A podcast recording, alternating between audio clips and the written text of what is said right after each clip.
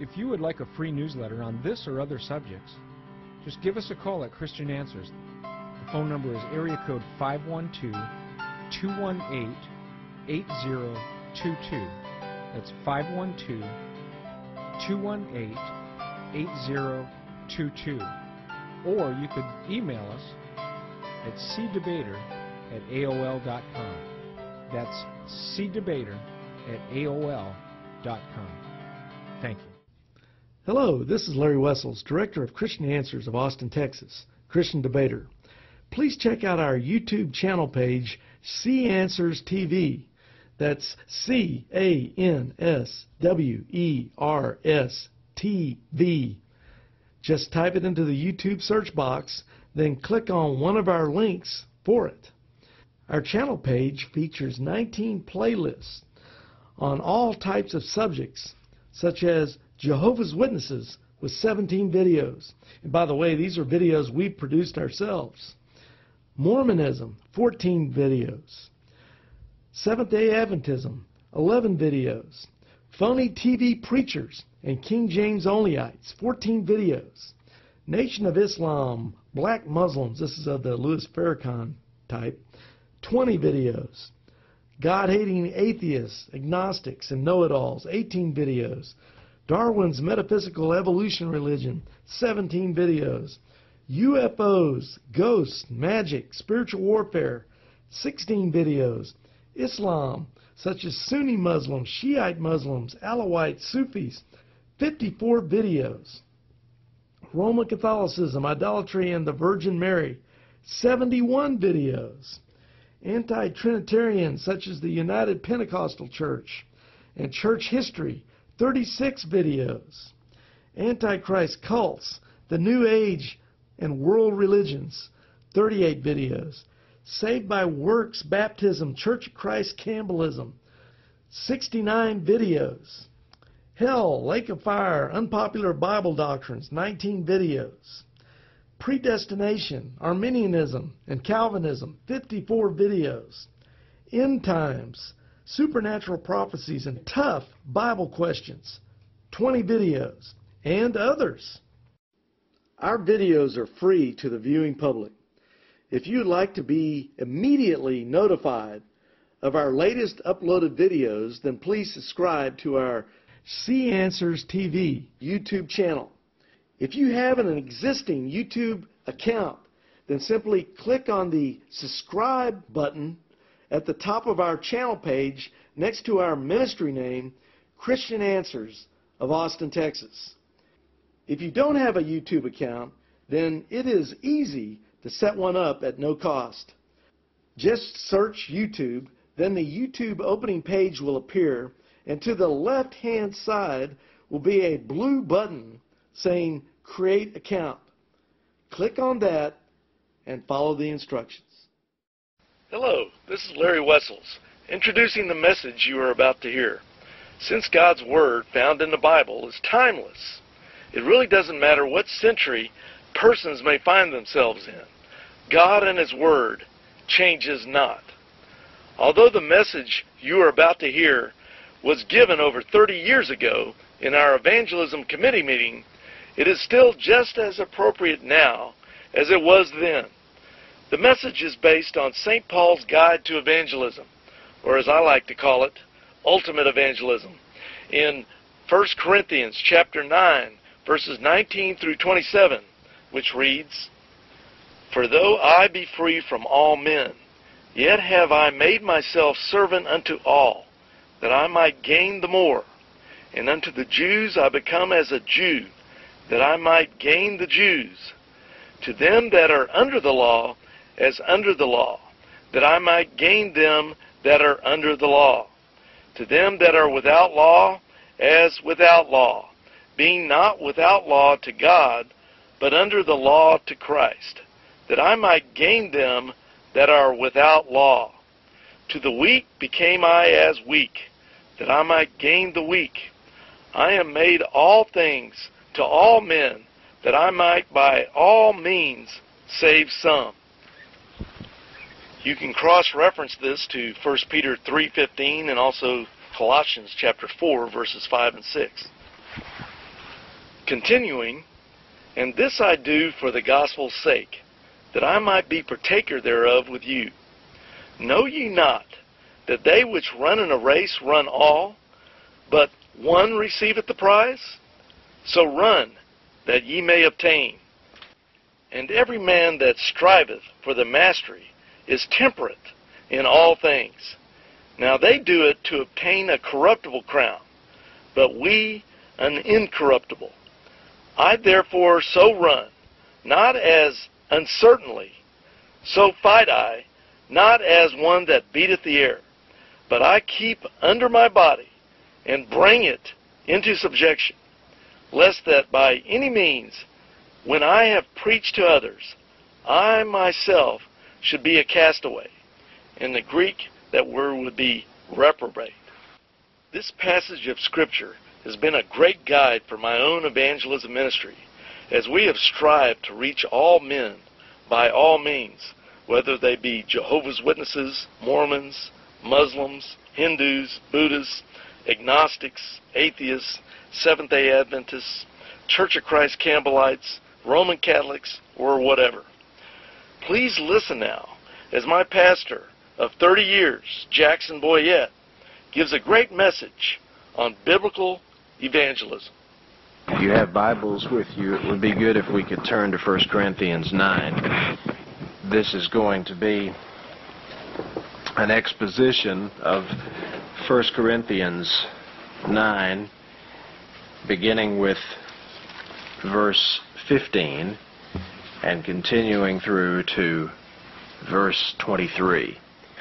It's always important to set anything in context that we study specifically in the scriptures, and this particular um, series of verses comes in an unusual context because all of chapter 8 of 1 Corinthians has been discussing the problem of the individual's conscience and how there were certain weak Christians in Corinth who were uh, very uptight, as we might say in modern parlance, about eating any meat that had been sacrificed to an idol or that had been been involved in any way in uh, pagan sacrifices.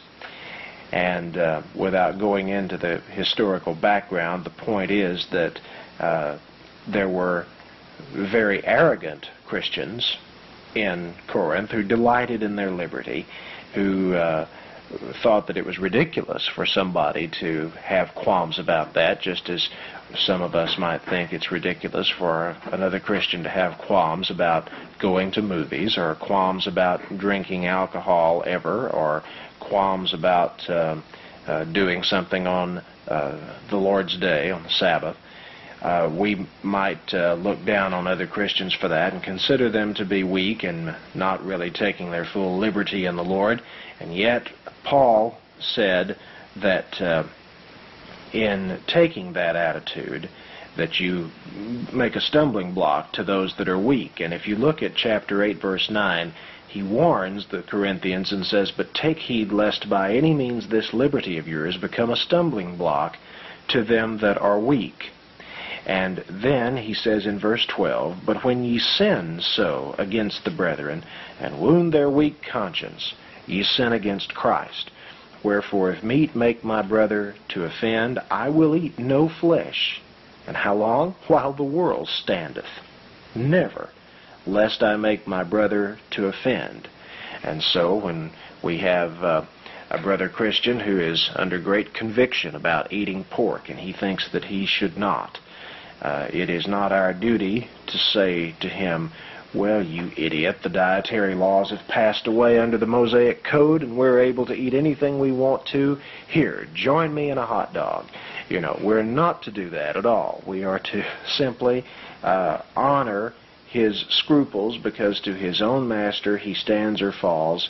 And it's true that uh, we can very gently teach him a better way but as far as eating pork in his presence and uh, becoming a stumbling block to him so that he won't listen to our message, Paul says that that's not walking in love. Now, what does all this have to do with evangelism? Well, when you get to chapter 9, the first thing that Paul says is, Am I not free? In other words, I ought to be the freest person in the world. I'm an apostle. That's the point. I ought to be the freest person in the world. I've seen Jesus my Lord. I'm an apostle. And I have some rights too. And then he goes on in chapter 9 to tell about the rights that he has laid down. So you see, the whole context is in laying down your rights for somebody else. That's the whole point of this discussion, that Paul uses himself as an example of someone who has not exercised the rights that he has. And the right that he has not exercised is the right to uh, get his living by the gospel. He has worked wherever he's preached. He has been a tent maker. And as you read the uh, first uh, 14 verses, or 15 verses rather, of uh, 1 Corinthians 9, you find that he argues that ministers of the gospel should be paid uh, by those who uh, uh are ministered to. He says in verse 11, If we have sown unto you spiritual things, is it a great thing if we shall reap your carnal things? You, you, can, you can never pay someone back adequately who has been a blessing to your soul. And then he says in verse 12, uh, we have not used this right. He says, If others be partakers of this right over you, are not we rather? Nevertheless, we have not used this right, but suffer all things lest we should hinder the gospel of Christ. So he's saying that if he asked for money or accepted money, he would be a stumbling block to some of the Corinthians. All of us have experienced that when. Um, uh, we hear of ministers getting large gifts or uh, taking up a collection that's pretty large, you know, uh, we immediately become suspicious. And certainly we have a right to be about a lot of ministers who uh, can best be described as very greedy indeed. But the point is that uh, Paul realizes that his taking any money at all might be a stumbling block to somebody. For some reason, people just don't like the idea of ministers ever receiving any money. And uh, therefore, Paul says that's a that's going to be a stumbling block, so I don't do it. Just as in ver, uh, chapter 8, uh, not eating meat sacrificed to idols would keep you from being a stumbling block to a, uh, a fellow Christian. So, uh, let's get to our text today by looking at verse 14, Even so hath the Lord ordained that they which preach the gospel should live of the gospel, but I have used none of these things. Uh, the, uh, uh, that, that's his central point. So it all comes out of the context of the discussion in chapter 8. Now, when he gets to verse 15, he says, Neither have I written these things that it should be so done unto me. In other words, I'm not asking for money now. I'm not I'm not uh, complaining that I haven't received any money. I don't want any money. He says, For it were better for me to die than that any man should make my glorying void. What is his glorying? What is his boasting? Jesus Christ. Yes, he boasted in Jesus Christ. And in this particular case, he was able to boast that he did not charge them in any way for preaching the gospel. Verse 18. What is my reward then? Verily, that when I preach the gospel, I may make the gospel of Christ without charge. So, he is happy that he is able to make the gospel free without charge. Now, why do people become ministers of the gospel? Well, first of all, it can have something to do with prestige. Um, although there are many preachers who are looked down on and many preachers who offend people, uh, most uh, young men, when they go into the ministry, uh, or many young men, I should say, not most, but many young men, when they go into the ministry, feel like that there is a certain amount of prestige that goes with the job. Uh, you're respected in the community, especially if you have uh, a good uh, ministerial education, an, an advanced degree. Uh, so often you're set up as a pillar of the community with uh, a little manse and a, a nice old church building, and you become a solid citizen in whatever town you're in. Perhaps you're a member of Rotary or the Lions Club, and uh, you serve on various committees. You pray the invocations at baseball games and football games, and uh, you are quite well known as uh, a pillar of the community and uh, one of the respected professional people.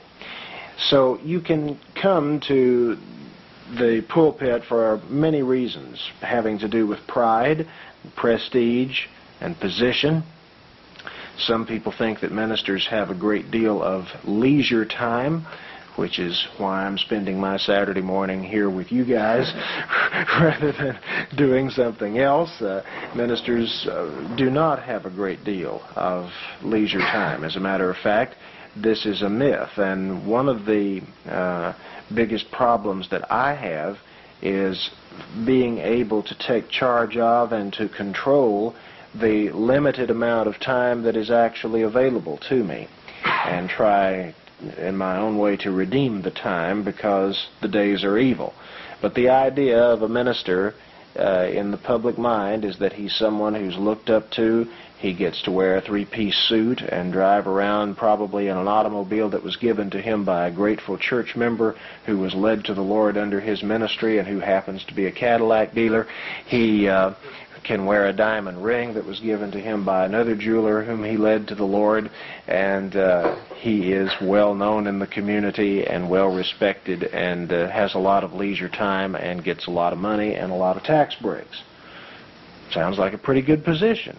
If I could find such a position, I think I'd go after it. No, just just kidding. Anyway, the point is that uh, there are ministers whose lifestyles are like this. But so often, these are the ones who don't make anybody mad. These are the ones who don't rock the boat. These are the ones who um, do not really challenge people to live for the Lord. It's, it's very interesting. Um, there is a type of minister that people love to hear, and he rants and he raves against sin and sin in the church. People go to such a minister and they'll think, oh, good night, have we had a house cleaning today? He chastised us. He spanked us. We needed it. He took us to the woodshed. What a marvelous thing and they'll think that that minister is wonderful. But let that minister really begin to go beyond all that and to preach the doctrines of grace and to say you must repent and believe on the Lord Jesus Christ and you cannot because you are totally depraved. Let him deny man's free will to come to the Lord Jesus Christ. Let him unequivocally proclaim that salvation is in the hands of a sovereign God. And suddenly that minister is no longer popular. He is going to always be a controversial figure.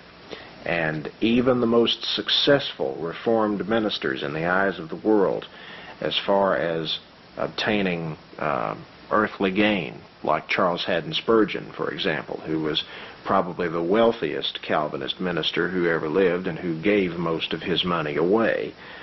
But Charles Haddon Spurgeon was the most vilified, misunderstood, and insulted minister in all of England. Well, anyway, the point is that people go into the ministry for the wrong reasons, and they go into evangelism for the wrong reasons. And uh, I think that uh, it would be good if we were to uh, take a look at the message of the preacher, first of all, and turn back to Acts 20, uh, verse 27. Paul was saying goodbye to the church at Ephesus. And it was a very tearful parting. And he said in verse 27 of Acts 20, I have not shunned to declare unto you all the counsel of God. Now, I believe very strongly that people should not become ministers or even evangelists. Uh, and I, I consider an evangelist to be a specialized form of a minister, just like I consider a pastor to be a specialized form of a minister. People should not become evangelists or ministers in general if they are not prepared to declare all the counsel of God. In other words, you may come into your ministry not knowing all that the Bible says on any given subject. But I believe that when you first begin to believe that you have a call to preach, that one way you can test that call is to ask yourself, am I willing to declare the entire counsel of God? Am I willing to tell people the truth about such controversial subjects as divorce and remarriage? Am I willing to study the scriptures so I can find out um, where many of the popular errors are? And will I tell people about those errors? Can I give up some of the traditions of men if I don't find them in the scripture? Am I willing, like Martin Luther was, to let my conscience be taken captive by the Word of God alone? By Scripture alone? Because the whole counsel of God is what separates the men from the boys and the sheep from the goats as far as ministers are concerned. I have listened to ministers who never mentioned anything about the Old Testament. They didn't understand what was going on in the Old Testament. They just it was just a closed book to them. I have uh, heard very few ministers who talked about the entire plan of salvation from Genesis to Revelation. Very few ministers who had really thought their way through many of the difficult and controversial subjects. And so the question is, you know, are we prepared to declare to people the whole counsel of God? I furthermore think that the whole counsel of God, in many ways, can be summed up um, in the term Jesus Christ and Him crucified. Because if you turn to 1 Corinthians 2, verse 2, you see, well, let's just start with verse 1. You see Paul saying to the Corinthians, And I, brethren, when I came to you, came not with excellency of speech or of wisdom, declaring unto you the testimony of God. For I determined not to know anything among you save Jesus Christ and Him crucified. Now, we, we have here what seems to be a, a, a contradiction, do we not? First, there's Paul saying to some Ephesians that he was so happy that uh, he that he had not shunned to declare unto them the whole counsel of God. He said, I've preached everything I know about God to you. And then to the Corinthians, he says, I didn't intend to preach anything to you except Jesus Christ and Him crucified. Let me say to you this morning that it becomes pretty clear that the only way to reconcile these two differences is to say that Jesus Christ and Him crucified equals the whole counsel of God. But that's got to mean something different than what we're used to. It must mean that everything in the Bible relates to Jesus Christ and Him crucified. It means that when I read in the book of Genesis that God created the heaven and the earth, somehow that relates to Jesus Christ and Him crucified.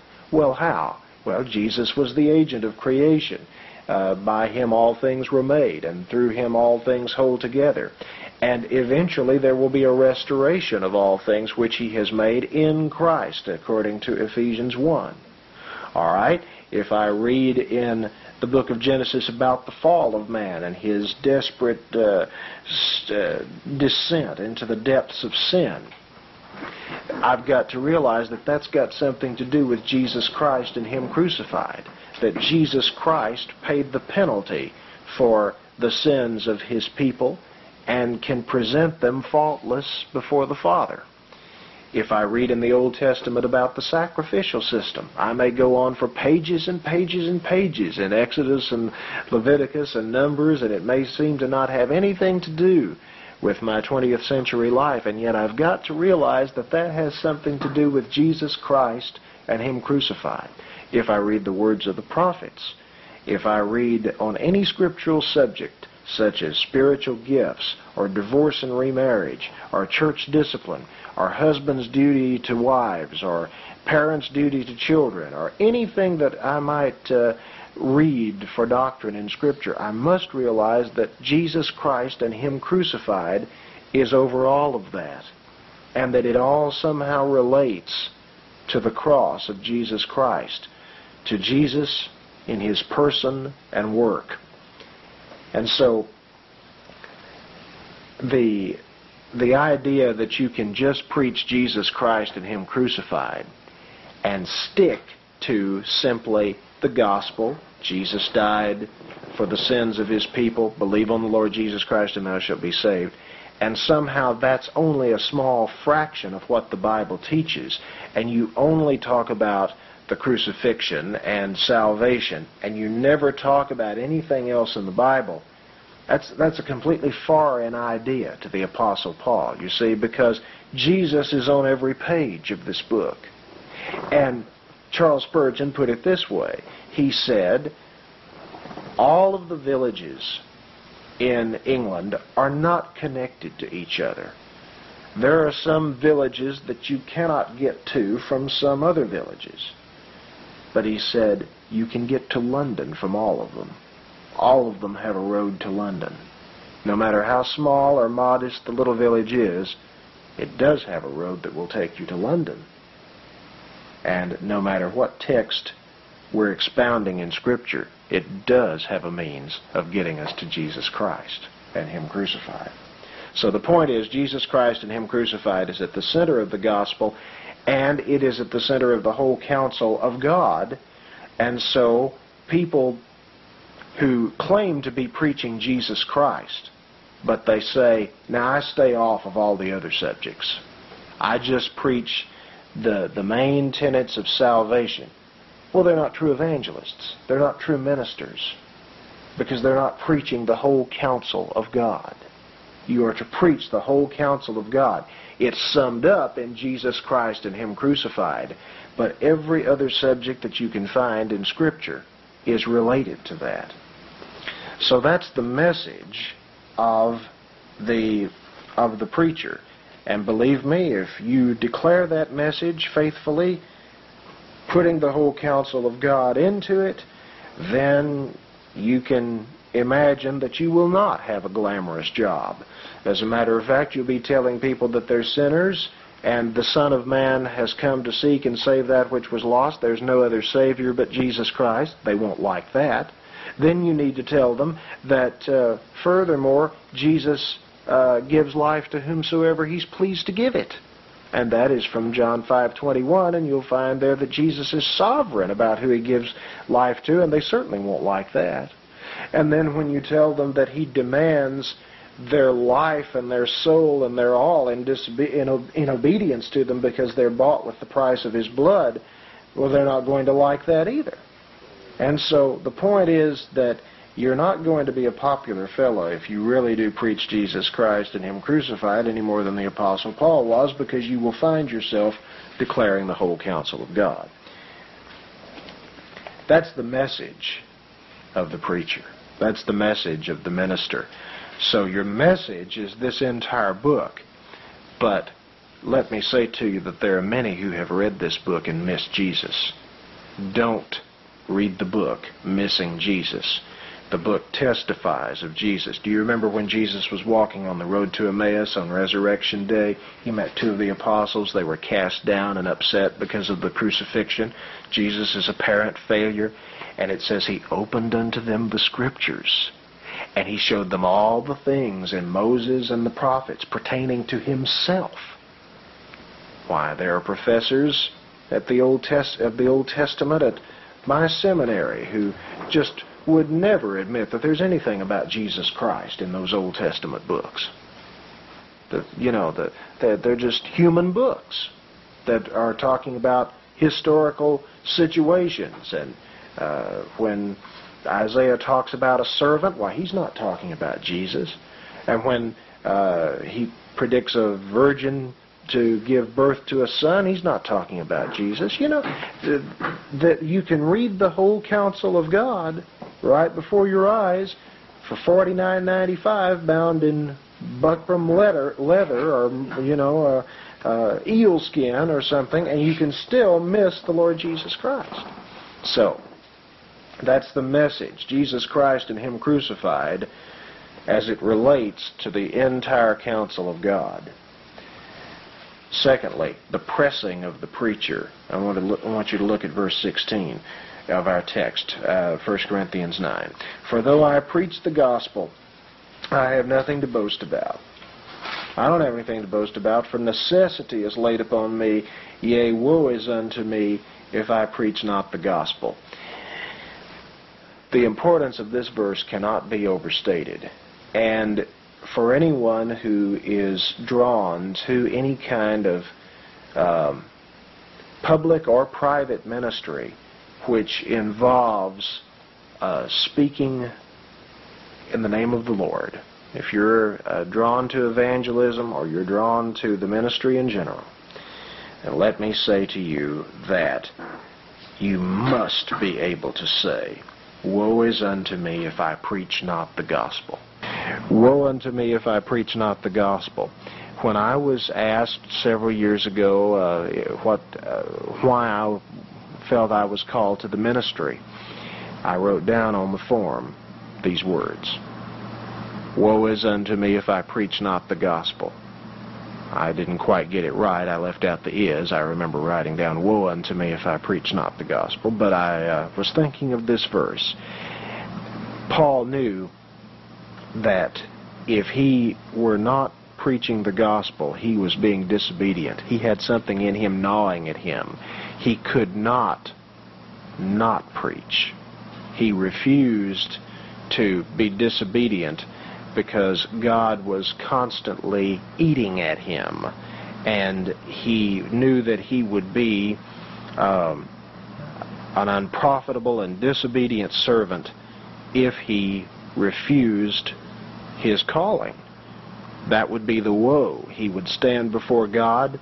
His works would be wood, hay, and stubble instead of gold, silver, and precious stones because he had been disobedient to God's clear calling to him. And so every minister of the gospel has to have this burning desire. And, and if you don't, you will cease to be a minister of the gospel because there will be times when you will think, this job is too difficult. Or there will be times when you will see the failure and the sin and the disobedience in your own life, as I have, and you'll think, I'm, I'm a disgrace to the ministry, and I need to go ahead and get out of it. And there will be times when you will either be in such great despair or such discouragement that you will need to have this in the back of your mind so that when you are on the verge of giving up, you will hear again this voice saying, But I can't. Woe is unto me if I preach not the gospel. Woe is unto me if I preach not the gospel. I have got to go on and preach. That is what I am called to do. Every minister must be able to uh, to affirm the last half of 16b. If not, he should not be in the ministry. Spurgeon said, if you can do anything else, do it. But if you can stay out of the ministry, stay out of the ministry. And why, of course? Well, The Lord doesn't want ministers who can stay out. He wants ministers who are so driven and so compelled as the Apostle Paul that they will stay in. Now, I believe that 1 Corinthians 7, to which you need not turn, but 1 Corinthians 7 is very clear that people do have a ministry to their wives and to their families. And it would be a disgrace if we saved every soul on earth and counseled everyone who needed help and let our marriage go completely to hell. This would be a disgrace, and there have been some ministers who have done this. I know of one minister in Austin right now whose own son despises him and considers him to be a hypocrite, and yet this man considers himself to be a, a great soul winner, and he has left undone the right relationship with his son that he needs to have. So the point is um, that there are some concerns that we should have. One more passage with regard to this, and it's Jeremiah 20. I just want to show you this very briefly. This pressing of the minister, of the minister that I call this uh, this subject. The minister is absolutely pressed and driven. Um, Jeremiah says in verse 7 of chapter 20, O Lord, thou hast deceived me, and I was deceived. Thou art stronger than I, and hast prevailed. I am in derision daily. Every one mocketh me. For since I spake, I cried out, I cried violence and spoil. That was his message, by the way. That was almost the sum total of his uh, preaching, violence and spoil. The Lord had called him to prophesy that the southern kingdom of Judah would be taken captivity by the Babylonians, and it was God's will, and they just better get ready for God's wrath. Well, that was Jeremiah's message for most of his ministry. We don't read of one single convert being won to the Lord under Jeremiah's ministry, so don't be discouraged. Uh, Jeremiah just simply was proclaiming uh, the whole counsel of God, and the wrath of God is a very important part of the subject of Jesus Christ and Him crucified. So there's Jeremiah crying violence and spoil. He says, The word of the Lord was made a reproach unto me and a derision daily. Then in verse 9 he says, Then I said, I will not make mention of him, nor speak any more in his name, but his word was in mine heart as a burning fire shut up in my bones, and I was weary with forbearing, and I could not stay. He could not hold it in because it was as a fire in his bones. Now, those who are really called to be ministers will know that feeling. This is part of the pressing of the preacher. Then, further, Paul talks about the reward of the preacher. In verse 17, he says, For if I do this thing willingly, I have a reward. In other words, if I woke up one, day bright eyed and bushy tailed and thought, uh, I will go into the ministry, I will go to seminary for a while. I'm going to get me a neat little church in a quaint little town, and uh, I'm going to become a solid citizen of uh, such and such Texas. Or yes, telegraph. or I'm going to uh, I'm going to go to uh, seminary and I'm going to get a very large church in a big urban area and I'm going to become a well-respected man and with money and influence and prestige. If you did that, you would have your reward. Verse 17. If I do this thing willingly, I have a reward. That's what Jesus said that people did when they gave their alms before men very publicly so people could uh, see every coin they dropped into the collection plate and hear every clink. Jesus said, Verily, verily, I say unto you, they have their reward. Well, Paul said that I have my reward if I do this thing willingly. But that's not how he became a minister. You'll recall that Paul did not grow up with a lifelong dream to become a minister of the Lord Jesus Christ. He grew up as a Pharisee of the Pharisees. And when a strange new sect started preaching that Jesus was the Messiah and that he died on the cross and that he was living in heaven, Paul hated them and he was exceeding mad against them and persecuted them even in, into uh, strange cities. And it was on his way to Damascus, of course, that God turned him around with a, uh, an appearance of the resurrected Jesus. And so, Paul says, if against my will, which is what it was, if against my will, uh, which is how he went into the ministry, a dispensation of the gospel is committed unto me. In other words, a stewardship is committed unto me. Something's been entrusted to me. Verse 17 tells us that those of us who are ministers have a sacred trust those of us who are evangelists have a sacred trust. We are entrusted with an administration of the gospel, which is what the word dispensation means, or stewardship. We're entrusted with a stewardship that we are to take care of. Paul wrote to Timothy that he should guard the gospel. Well, we are to represent God faithfully and accurately. We're to live holy lives for the praise of His glory. We are, we are given the honor of being His servants and His stewards and His agents here on the earth. And so that's Paul's reward. And then he goes on to say, What is my reward then?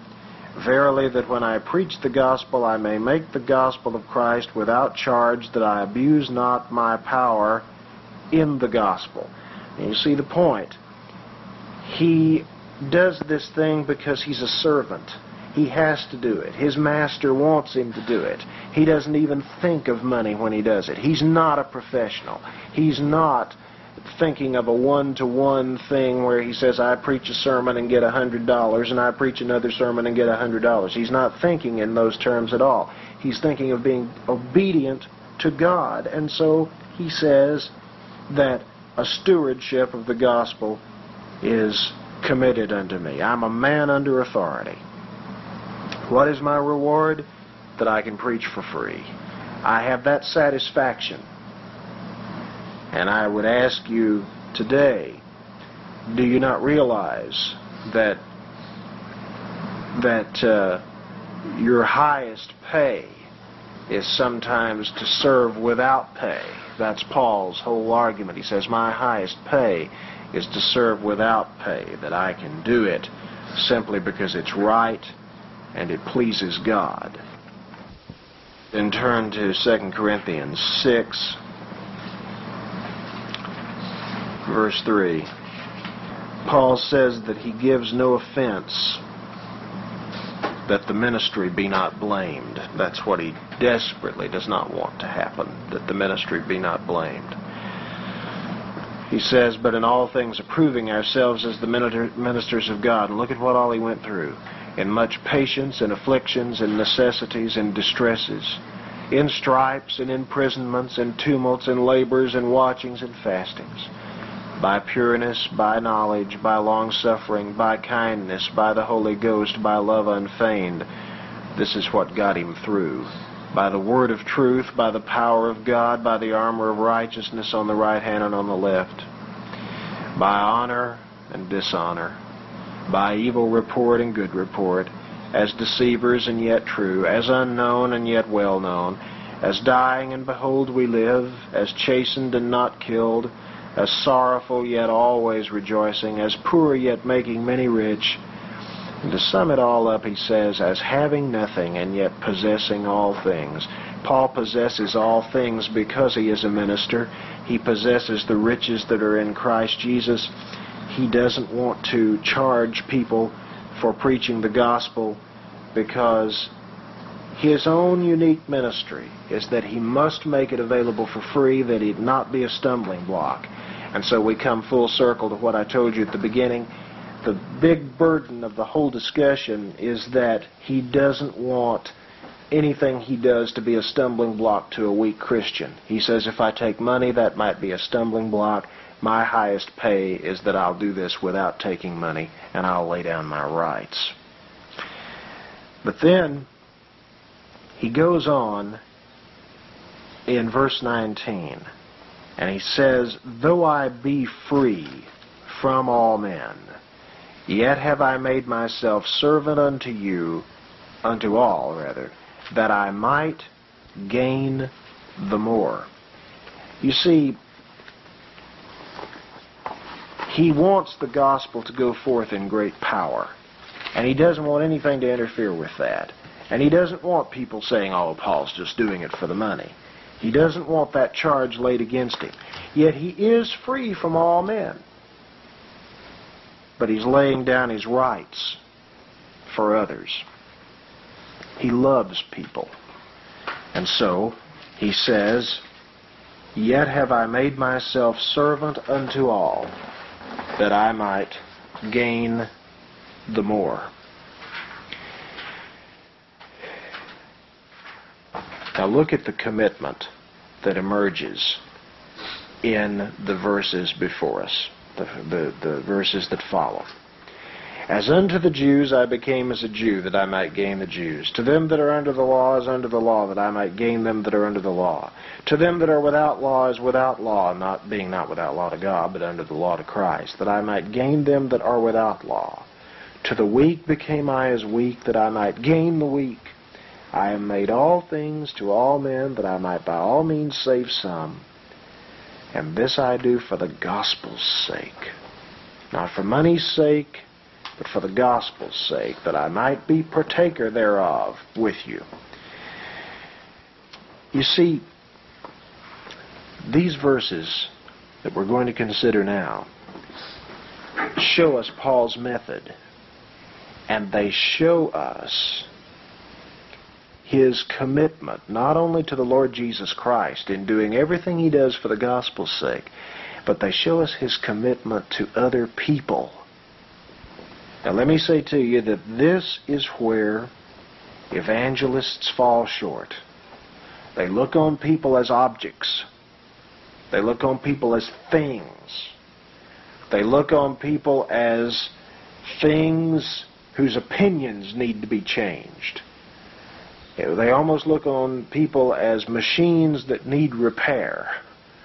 And they are repairmen. And so this is the thing that we have to guard against. People are important, and we as witnesses, evangelists, and ministers have got to be as committed to people as the Apostle Paul was. In other words, if you're going to meet with a Seventh day Adventist, are you willing not to eat pork chops in his presence? You know, are you willing to uh, to not put a stumbling block in the way of a Mormon by offering him a cup of coffee or drinking coffee in his presence?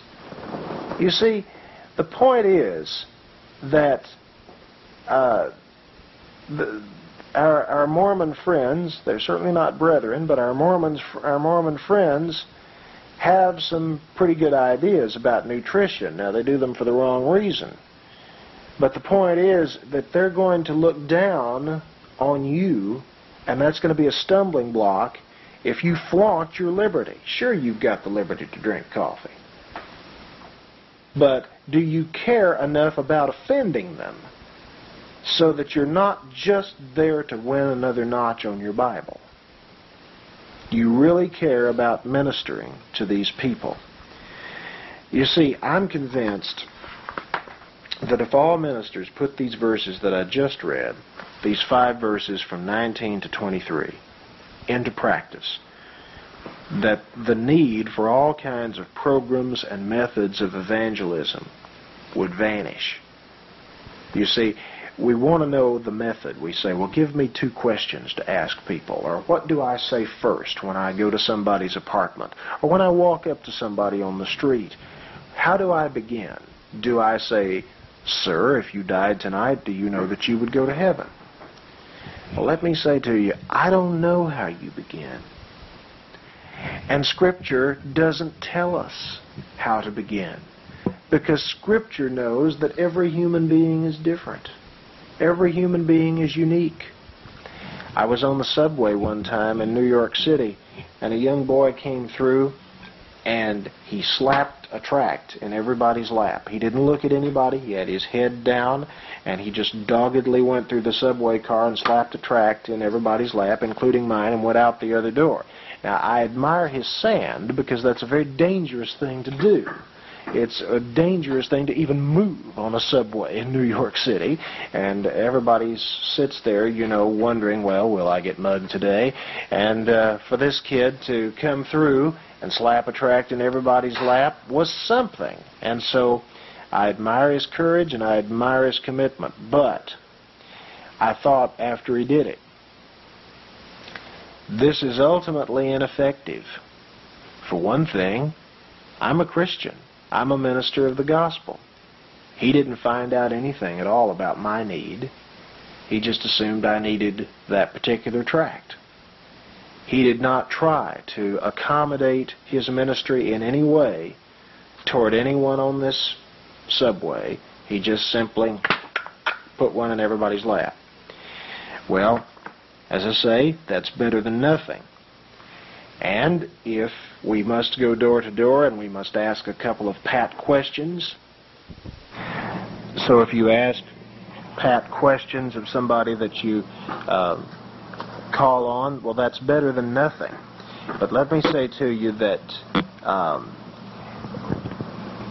the passage before us, the rest of this passage, which deals with Paul's method of evangelism, could really free us from uh, the slavery to programs, and it would make ourselves, and it would call on us to make ourselves slaves to people.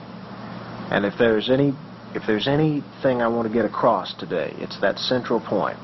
May we be free from slavery to programs, and yet be slaves to people. Because that's what Paul is saying here. Don't get under bondage to programs, get under bondage to people. We have here um, St. Paul's four spiritual laws. You've all heard of the four spiritual laws. and uh, there, there's a set that was developed by Dr. Bill Bright of Campus Crusade for Christ. Uh, but Paul here has four spiritual headings and I don't think it is inappropriate at all to call them four spiritual laws because uh, they summarize his whole argument here, and they're laid out in the second half of verse 22. So we'll start with verse 22 and we'll go up and down the passage. Verse 22 says, To the weak became I as weak, that I might gain the weak. I am made all things to all men, that I might by all means save some. Now, let me call your attention to these four phrases. All things, all men, all means, and some. First of all, there is a law about all things. When Paul says he has become all things to all men, he means what he says in verse 19. He says, I've made myself a servant to all men that I might gain the more. He's free, but he's put himself under bondage. Well, he's just a model for who? Who did that first of all? The Lord Jesus Christ. Philippians 2 says that he put aside the prerogatives of heaven and he made himself of no reputation and, and uh, uh, was made in the likeness of men. And being found in fashion as a man, he humbled himself and was obedient even unto death, the death of the cross. Jesus said to his disciples, I am among you as one that serveth. And so Paul, being completely independent of men, being the 13th apostle, and under no obligation to conform his conduct to their opinions at all, makes himself their slave. He does it willingly. And here's the reason in verse 19 that he might gain the more. So he becomes all things. Martin Luther said, A Christian man is a most free Lord of all, subject to none. A Christian man is a most dutiful servant of all, subject to all. Now, you know, Paul is uh, uh, was somebody who didn't have to step aside for anyone. He did not have to modify his behavior for anybody. And certainly we have all known preachers who have the attitude, well, if you don't like the way I am, you can just leave. You can like it or lump it. I don't have to have anything to do with you. I am the way I am, period. But Paul was very accommodating in the things that were not essential. I want to read verse 20 to you in the uh, New International Version of the Bible. He says, To the Jews, I became like a Jew to win the Jews. To those under the law, I became like one under the law, though I myself am not under the law, so as to win those under the law. Reason I read it in the NIV is because there's a phrase that dropped out of the Textus Receptus from which the King James was translated, and it is the phrase, though I myself am not under the law. And you find this in most modern translations. And it's a good addition because Paul was not himself under the law, and yet he accommodated himself to different kinds of people. He did things with the Jews. He ate certain foods with them. He put up with some of their scruples. He did not correct them on everything he disagreed with. And when he went to the Gentiles, he behaved in a different way. And it was the same with weak Christians. So one day he might be with the Jews refusing to eat pork, and the next day he might be with the Gentiles eating pork. And the day after that, he might be with weak Christians refusing to eat meat sacrificed to idols, and yet knowing perfectly well that he had the right to do so. Now, the question arises is this behavior hypocrisy? I mean, is it hypocrisy if I go to Dave Schmidt's house and being of German extraction, he believes that one can have a little wine occasionally? So I have a little wine with Dave Schmidt one day.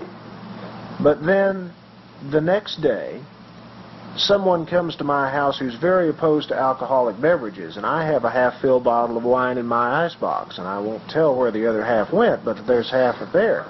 And so I take that bottle of wine out and I hide it in the pantry so that my weak Christian brother will not see that. Now, is it hypocritical for me to enjoy a glass of wine with Dave Schmidt one day and to hide the bottle of wine when my friend comes over the next? Well, the great scholars, Jerome and Augustine, got into a debate over this very question. In this very passage, they were talking about it. Is it hypocrisy? Jerome said it was. Augustine said it wasn't. Augustine said it is not hypocrisy because the apostle never concealed the way of salvation in all his accommodation. He never gave the impression that anything that anyone did could put him right with God except faith in Jesus Christ as Lord. So, in other words, the Apostle Paul was not giving the impression to the Jews that if we don't eat pork together, you'll be saved. He was not giving the impression to the Gentiles, if you eat pork, you will be saved. Just as with Dave Schmidt, if I, if I eat and drink with him and I give the impression that if we drink wine, that will lead us to God, and if I give the impression to the other man, if we don't drink wine, that will lead us to God, then I am a hypocrite. But Paul was not a hypocrite. He said, he never said that any of these things could put us right with God. He said that the kingdom of God is not meat and drink, but love, joy, peace, righteousness, uh, in, and it was in the Holy Ghost. And so he, uh, he was not concealing the way of salvation in any of these accommodations. The reason that Paul is discussing these things, again, has to do with chapter 8, the pastoral problem to the weak. So, Paul has honorable motives for exercising his freedom and limiting it. He was free to say what he wanted, just like you are. He was free to eat what he wanted, just like you are. He was free to do what he wanted, just like you are. But he chose to limit his freedom so as to reach people and to, and to commune with them if he could do it without sinning. You see, Paul had a high degree of toleration for things that were indifferent. In Acts 16, to which you need not turn, but I'll just tell you that in Acts 16, 1 through 3, we, we read that Paul circumcised Timothy so that he would have credibility preaching the gospel.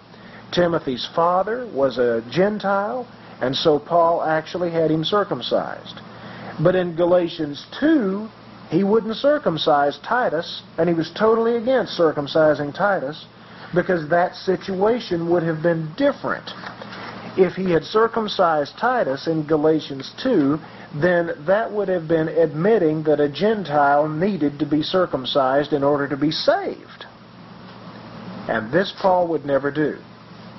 So he wanted Timothy to have credibility preaching the gospel. So he let him be circumcised, but he was not saying you must be circumcised to be saved. However, in the Galatian heresy, people were trying to get Gentiles to become Jews first in order to be saved, and therefore they had to be circumcised. And Paul said, no way. So it was a principle to be defended and not a thing indifferent. Let me say this.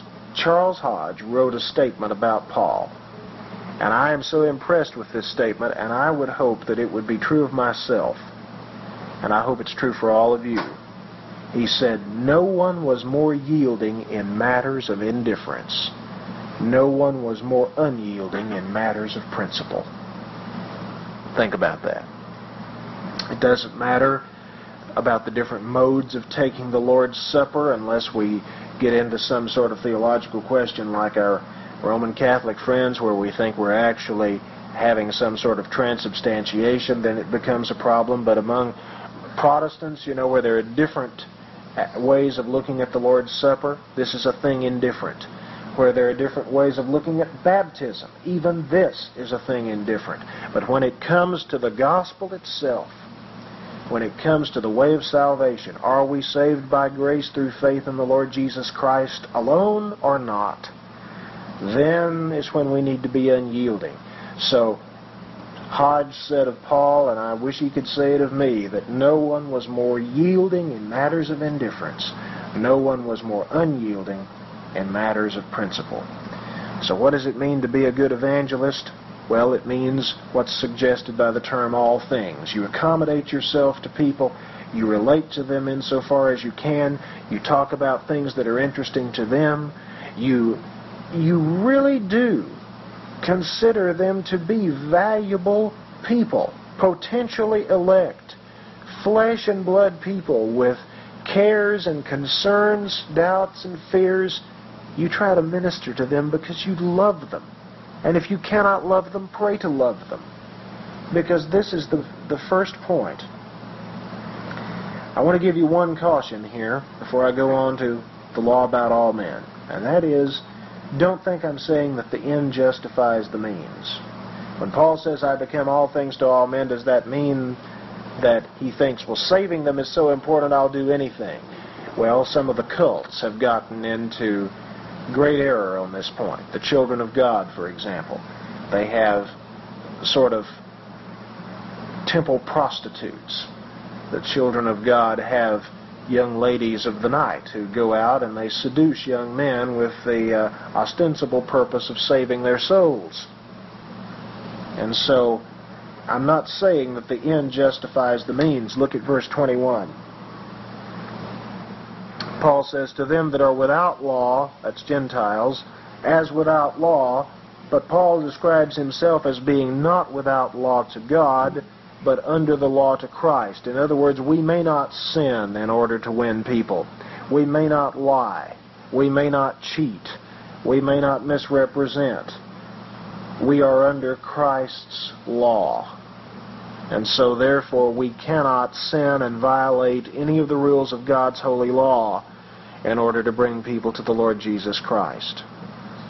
Now, this is very important because recently I was in a very unpleasant position of having to talk to a minister friend of mine about his exaggerations.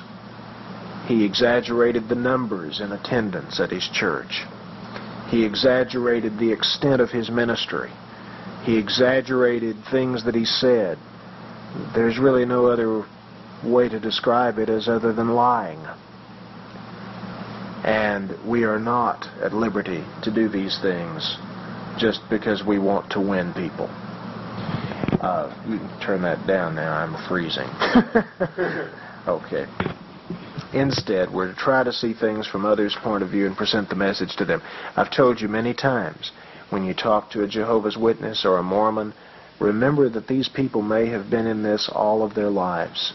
And when you're what you're asking them to do is give up their families, face persecution and misunderstanding, maybe get fired from their jobs if they happen to work for other people in their cult. You know, you must have compassion on them. You must have concern for where the gospel will lead them to. And your desire must not simply be to win an argument, but to help these poor people understand that Jesus Christ is the way, the truth, and the life. And he demands that uh, that if any man come after him that he should deny himself, take up his cross, and follow him. And taking up their cross may be much more difficult than it has been for us. Most of us have gone through some religious changes, but they have not been nearly as radical as what you may be asking cult members to go through. So love them. Think of them as human beings. Accommodate yourself to them without sinning. Second thing Paul says in these verses is a law about all men. And there are some ramifications of that.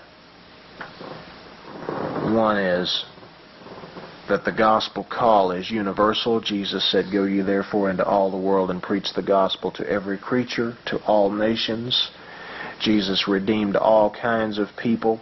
The Song of the Lamb in Revelation 5 tells us that he has redeemed men out of every uh, nation and tribe and tongue and therefore there will be people in Afghanistan that he's redeemed, people in India that he has redeemed, people in Finland that he's redeemed, people in Arkansas that he's redeemed. He has redeemed people from all over. And he is no respecter of persons. This is what poor bigoted Apostle Peter found out when he went to Cornelius's house Oh, yes, God showed him the vision of the sheet, and he went to Cornelius' house, saw the Holy Spirit poured out on the Gentiles, and he said, I perceive that God is no respecter of persons. The gospel call is universal. And remember in 1 Timothy 2, which we won't look at, but 1 Timothy 2 talks about praying for kings and those in authority. And the reason is that the Apostle Paul says that God will have all men to be saved. Well, clearly all are not going to be saved, so the only thing that that passage can possibly mean is that it's all types of men, all kinds of men, all categories, all classifications. There'll be some kings in heaven. There are going to be all kinds of people in heaven. Maybe not many of some kinds, but there are going to be all kinds of people. And so the gospel call is universal. We have no right to try to figure out if somebody is one of the elect before we preach to them. That's hyper-Calvinism. We are to preach the gospel to all creatures. Furthermore, that means that no one is to be regarded as beyond hope and without worth. Everyone should be regarded as potentially one of the elect. Even, dare I say it, Madalyn Murray O'Hair. Who would have ever regarded Saul of Tarsus as potentially one of the elect? He was the great enemy of the church. He was acting like an antichrist.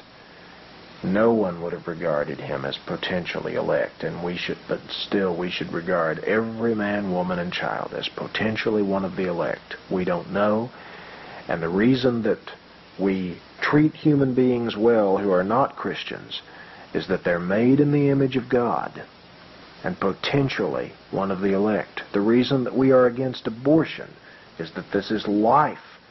These children are made in the image of God. It's a tarnished image, it's a shattered image to be sure, but they're still in the image of God, and therefore it is very possible that they will be among the redeemed. So don't write anybody off, and as you treat people um, in this life, treat them as potentially among the elect. Now, the gospel call is universal. That means the second thing. Jews are called, Gentiles are called, and weak church members. And so Paul says that I became as a Jew in verse 20. In verse 21 he says, I became as a Gentile to them that are without law. And then in verse 22 he says, to the weak became I as weak. I became as a weak Christian. I didn't eat pork around the weak Christians. I didn't eat uh, meat around the weak Christian if he only thought he could eat vegetables. I didn't eat meat that had been sacrificed to idols if he could not do that with a clear conscience. I became as weak, verse 22, that I might gain the weak. He's got this overarching thing that's more important than throwing his weight around and exercising his liberty. He does not say, I have rights to do whatever I want to. Jesus bought those rights and I will use them. Instead, he says, okay, I've got some weak Christians here, or some Jews, or some Gentiles that I've got to accommodate myself to because there is an overriding reason that's more important than my rights, and that is that I might gain the more for Jesus Christ. Then, the third spiritual law is all means. And just as there are two meanings to our phrase by all means in English, there are two meanings to it in Greek. If I say by all means, I can mean all possible methods. And I believe that Paul used all possible methods, that I might by all means save some. All possible lawful methods. All possible methods that honor the Lord Jesus Christ. The first one, of course, is the preaching of the gospel. This is a primary method. The spoken preaching of the gospel. Do you know that more people are brought in to the kingdom by hearing somebody witness or preach in person than they are by any other method? Even reading the scriptures itself, the scriptures themselves. So the point is that we should, you know, we should have a tract ministry. We should have a tape ministry. Above all, we should witness and preach and share because all means should be employed. But then there's a second secondary meaning. If Dave Salcedo says, Jackson, do you want to get coffee? And I say, by all means, I don't mean that we're going to drive around all night looking for an open coffee shop and that we're going to go to any lengths possible to get a cup of coffee. I simply mean, assuredly so, Dave. You bet. By all means, let's go get a cup of coffee. And that is the secondary meaning of the phrase, not only in English but in Greek as well. You see, Paul had an assurance about his ministry. And I want you to have it too. Because it's not Paul that's going to save anybody. He says that I might, by all, by all means, uh, save some. But what he means is that I might assuredly save some. He knows that the Word is going to do its work. If you turn back to chapter 3, verses 5 through 7, you see that, that great section about Paul and Apollos and the ministers by whom you believed, even as the Lord gave to every man. That's how people believe, verse 5. Even as the who then is Paul and who is Apollos but ministers by whom you believed, even as the Lord gave to every man? The Lord gives. I have planted, Apollos watered, but God gave the increase. It's God that saves people. You know, the prophet Isaiah said, As the rain cometh down and the snow from heaven, and returneth not thither, but watereth the earth, and maketh it bring forth and bud, that it may give seed to the sower and bread to the eater, so shall my word be that goeth forth out of my mouth. It shall not return unto me void, but it shall accomplish that which I please. Maybe not always what we please, but that which God pleases and it shall prosper in the thing whereto I sent it. Of course, that's Isaiah 55, verses 10 and 11. And the point is that the Word will do its work, and so assuredly some will be saved. How could we ever have any confidence if we didn't know that assuredly some would be saved?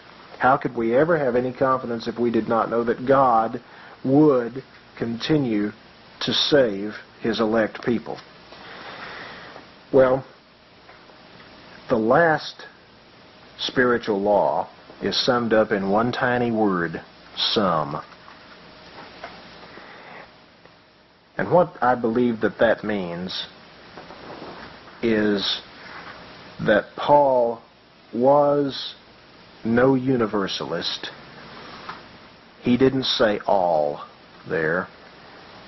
He didn't say that I might by all means save all men.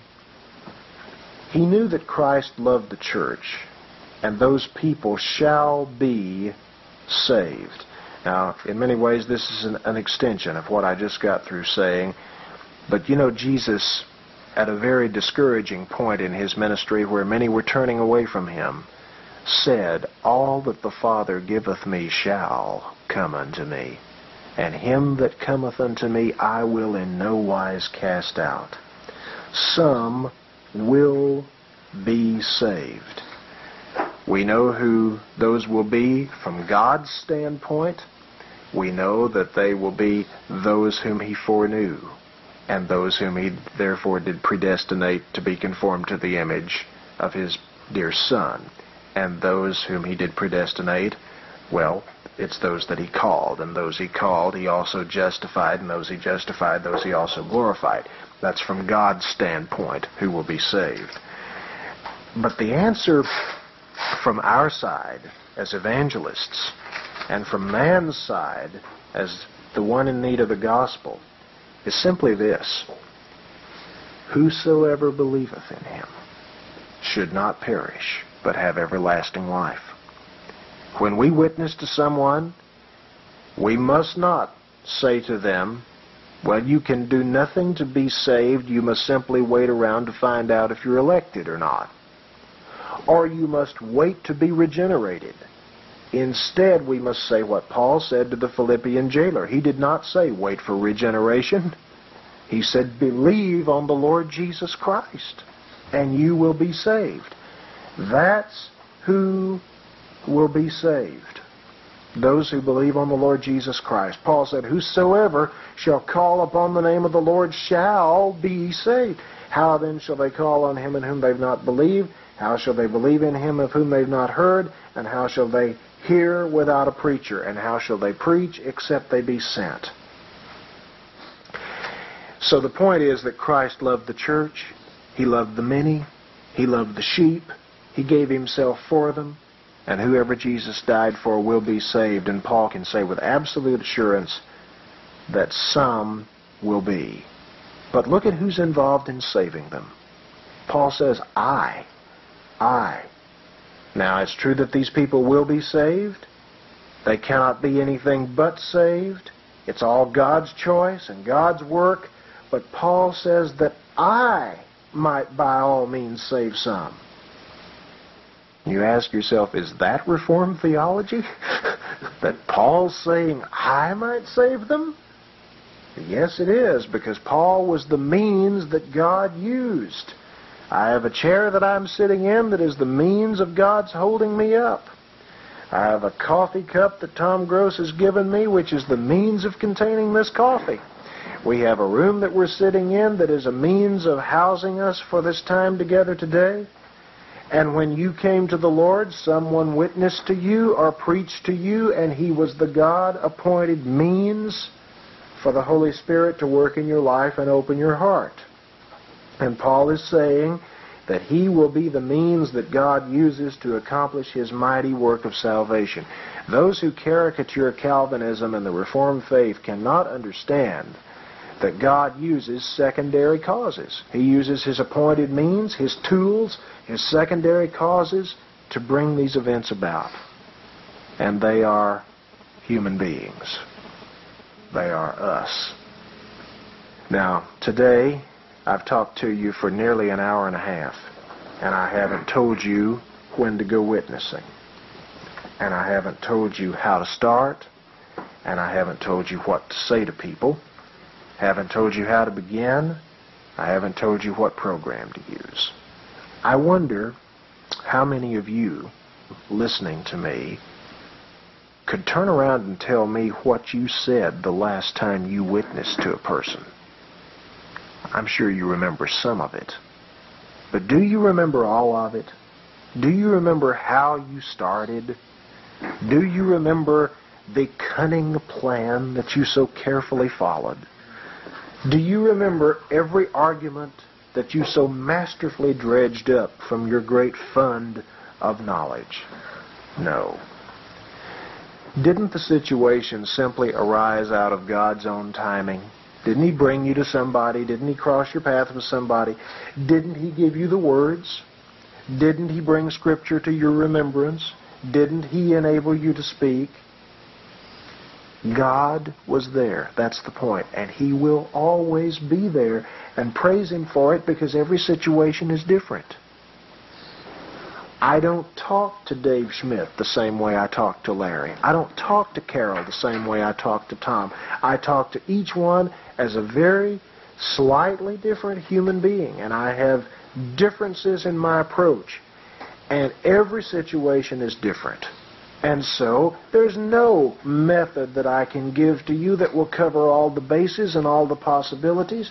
Instead, we must remember to be all things to all men and use all means that we might save some. Let me just ask you in closing can you commit yourselves to care for and relate to people as people and be all things to them? Can you make yourself a slave to them, as Paul did? Can you go away from here today saying, I'm going to be a servant? I'm going to be a slave to all men? Do you see all men as potential Christians? Recognize your obligation to make the gospel known to them. We're commanded to preach the gospel to every creature. Everyone's supposed to hear it. Are you willing to use all means and go to all lengths in order to reach them, to hang in there with them, and to give them another tract or another book that might help them or another argument? Finally, are you convinced that God will save his people? Do you have that confidence that all that the Father has given Jesus will come to him? You see, God is committed to that. And one of the things I want you to realize is that God is committed to saving you. Yes, I know you've sinned. Yes, I know you disappoint him. Yes, I know that you're not what you should be. But I want you to know that God, the Jehovah God of Israel, the covenant God of national Israel and spiritual Israel who neither slumbers nor sleeps, that God who made the heaven and the earth is committed to saving you. And he's committed to saving his people. You must know that before you can have the confidence that you need. God's people shall be and must be saved. And I ask you finally, are you willing to be part of that? How could any of us have confidence in witnessing if we thought it all depended on us? And it probably wouldn't do any good anyway. We wouldn't have any confidence at all if we thought it depended on us.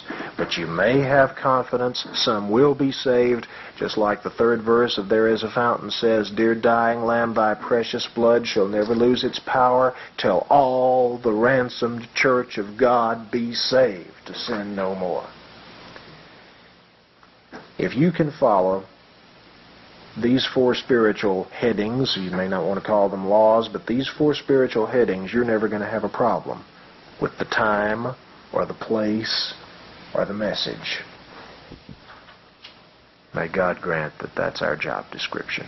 In Jesus' name. Let's pray together. Father, thank you that we get to be here today with each other. And thank you, Lord God, for your wonderful word which frees us from so many of the burdensome things that men lay upon us and yet enables us to become committed to serving other people. Help us, Lord God, to see ourselves as those who have a stewardship of the gospel, as those who are called to be slaves to other people in order that we might gain them for you. Jesus, forgive us for our arrogance. Forgive us for our contentions. Forgive us, Lord God, for putting anything unlovely at all in the way of the glorious gospel of grace. Forgive us, Lord God, for being offensive and a stumbling block with any other message other than Jesus Christ and Him crucified. Lord, we realize that that message will always be a stumbling block. But may our manner never be. May our attitude never be. May we instead love people and be committed to them and seek you for opportunities to witness to them and minister to them. Lord, help us to keep these things on our minds. Lord, we don't know how to witness. We don't have a formula. We don't have a method. But we believe that we have you. And you have said, Lo, I am with you always, even unto the end of the world. And every time we've witnessed, we have looked back and recognized that you were there and you gave us the words. Now help us to not shrink back from the work you've called us to do, but to go forth in great confidence, knowing that some will be saved and that we may well have a part in it. We pray, Lord God, your blessings on everyone here. Keep them under the blood. We pray that you would protect them, keep them from sin, keep them living for you, and help us, Lord God, to begin to see ourselves as committed to other people and help us to willingly lay down our lives for their sake that they might be saved. In Jesus' name I pray.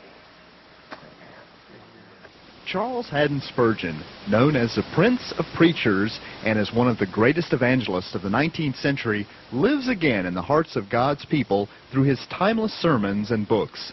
See the distinction between the righteous man who fears God and him that fears him not. Taking all for all, God's worst is better than the devil's best.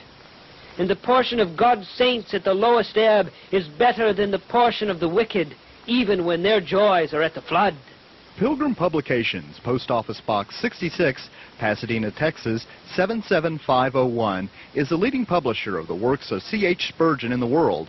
Pilgrim Publications offers Spurgeon's works from all sizes, from the 57-volume Metropolitan Tabernacle Pulpit to Spurgeon's best-selling book, All of Grace, to inexpensive single sermon pamphlets. Call Pilgrim Publications today at 713 477 4261 or write Pilgrim Publications, Post Office Box 66, Pasadena, Texas 77501. Christian Answers is on the cutting edge of Christian apologetics, that is, the defense and proclamation of the gospel of Jesus Christ. Our director, Larry Wessels, receives many calls as a result of our ministry outreaches, such as television, radio, seminars, and personal witnessing. Here are but a few examples. Larry, this is Audrey Kaufman. You came over and talked with my kids about being in the Jehovah's Witness religion. I just wanted to let you know that we did go to court and we did win our case, and I do have the kids back with me now. And I do want you to know and understand how much of a big part you played in that. And I thank you and praise God that I came, or you came into my life. Uh, hi, Larry. I want to thank you for this uh, journal you're now putting out. It is first class right on and theologically sound, and that's coming from a Dallas Seminary graduate. Thanks. And thank you earlier for the material that you sent me to give. Also, we want to contribute financially too. For a free resource list, please write Christian Answers, Post Office Box 144441, Austin, Texas 78714. Have you ever encountered unwanted guests at your front door, such as salesmen of one type or another? Beware, the most dangerous salesmen that come to your door are the ones selling religion, such as the nice young men from the Mormon Church. Christian Answers offers an enlightening audio cassette series entitled Discussions with Mormon Missionaries. These discussions are with actual missionaries from the Church of Jesus Christ of Latter-day Saints. Just what do they believe? Uh, we don't worship many gods. I don't. I don't understand how you guys think we worship many gods. Well, that's the point. We worship God the Father. You don't have to worship with many gods to be a polytheist. You have to just even acknowledge that more than one God exists at all. Well, that separates you from Christianity. No, because we believe we believe there is only one God we have to worry about. That is God the Father. What about Jesus? I thought he was the one. That he is a God, and he is the mediator to God the Father. He's a representative. Jesus Christ is the representative for us okay. to God. See, because Jesus Christ created the world, he's the he's the Father of the world. But he doesn't deserve any worship. No, we don't. Back, I do not pray to God the Father or God the Son. You okay, so he, I do not pray to Jesus Christ. Jesus is not worthy of worship because of the Father. Worthy of worship. What do you mean? You know, bow down, worship Himself, praise you, Jesus. Lord, I worship you, Jesus. Hallelujah. You know, okay, I, I, I don't understand. I guess. How can I word this? God the Father is who we pray to. So the, the devil was a spirit just like all the rest of us? Exactly. So we're kind of like, we're like brothers with the devil or something? Exactly. The devil is my brother. Yeah, it's a bad way to look at it, but it's true. You see, uh, now, God was the only in the beginning, so all the other people that's been created were spirits, brothers also, you might say. Yep, that every person on the earth was in the pre-existence. And so that would include, like, Jesus. Exactly. So, like, Jesus and the devil are brothers? So it is, it is kind of a bad way. Every once in a while you look at it and say, the devil's my brother. Well, you know, it's kind of, I know exactly, because I did sometimes I thought, oh, what a drag. But you see, what really makes it bad is then, you know, the Lord has said that the devil can't tempt you more than you're able to bear. Mm-hmm. And that's a promise that's given to us, our Heavenly Father. Well, if that's true, it would only stand to reason that he, if he is indeed our spiritual brother, if you think about it, he knows us really well. Get the Christian answers to the Mormons at your door with this six-tape audio series. Some of the tape titles include Mormon Beliefs and Changes, Marriage, Feelings, and Revelations, Book of Mormon Changes, Prophethood and Works, The Godhead, Jesus and the Devil, and others. Be ready the next time unexpected guests arrive. Send your order to Christian Answers, Post Office Box 144441, Austin, Texas 78714, or call 512-218-8022. We hope you've enjoyed and benefited from the preceding message. Christian Answers has many more resources available, whether audio cassette, video, or written literature. For a free resource list, please write Christian Answers, Post Office Box 144441, Austin, Texas 78714, or call 218-8022.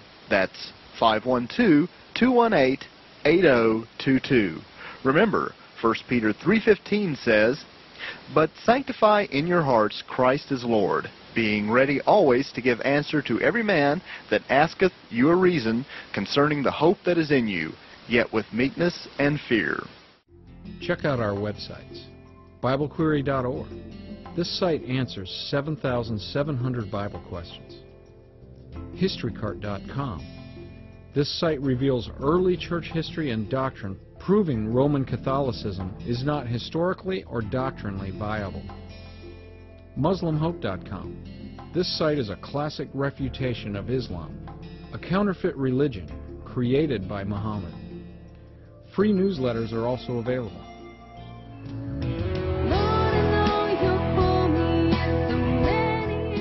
Hello, this is Larry Wessels, Director of Christian Answers of Austin, Texas, Christian debater. My daughter Marlena has come out with a Christian music CD entitled Win This Fight. It has eight songs that she has written and performed herself.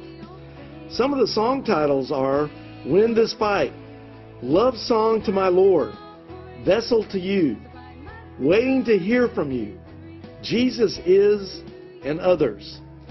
YouTube viewers can listen and see Marlena's music video, Jesus Is, right now free. Just type Marlena Wessels, M A R L E N A W E S S E L S, in the YouTube search box and click on her video on the page that comes next. If you would like more information about getting a copy of her CD, just email us at cdebater at AOL.com. That's C D E B A T E R at AOL.com. Or give us a call at 512 218 8022.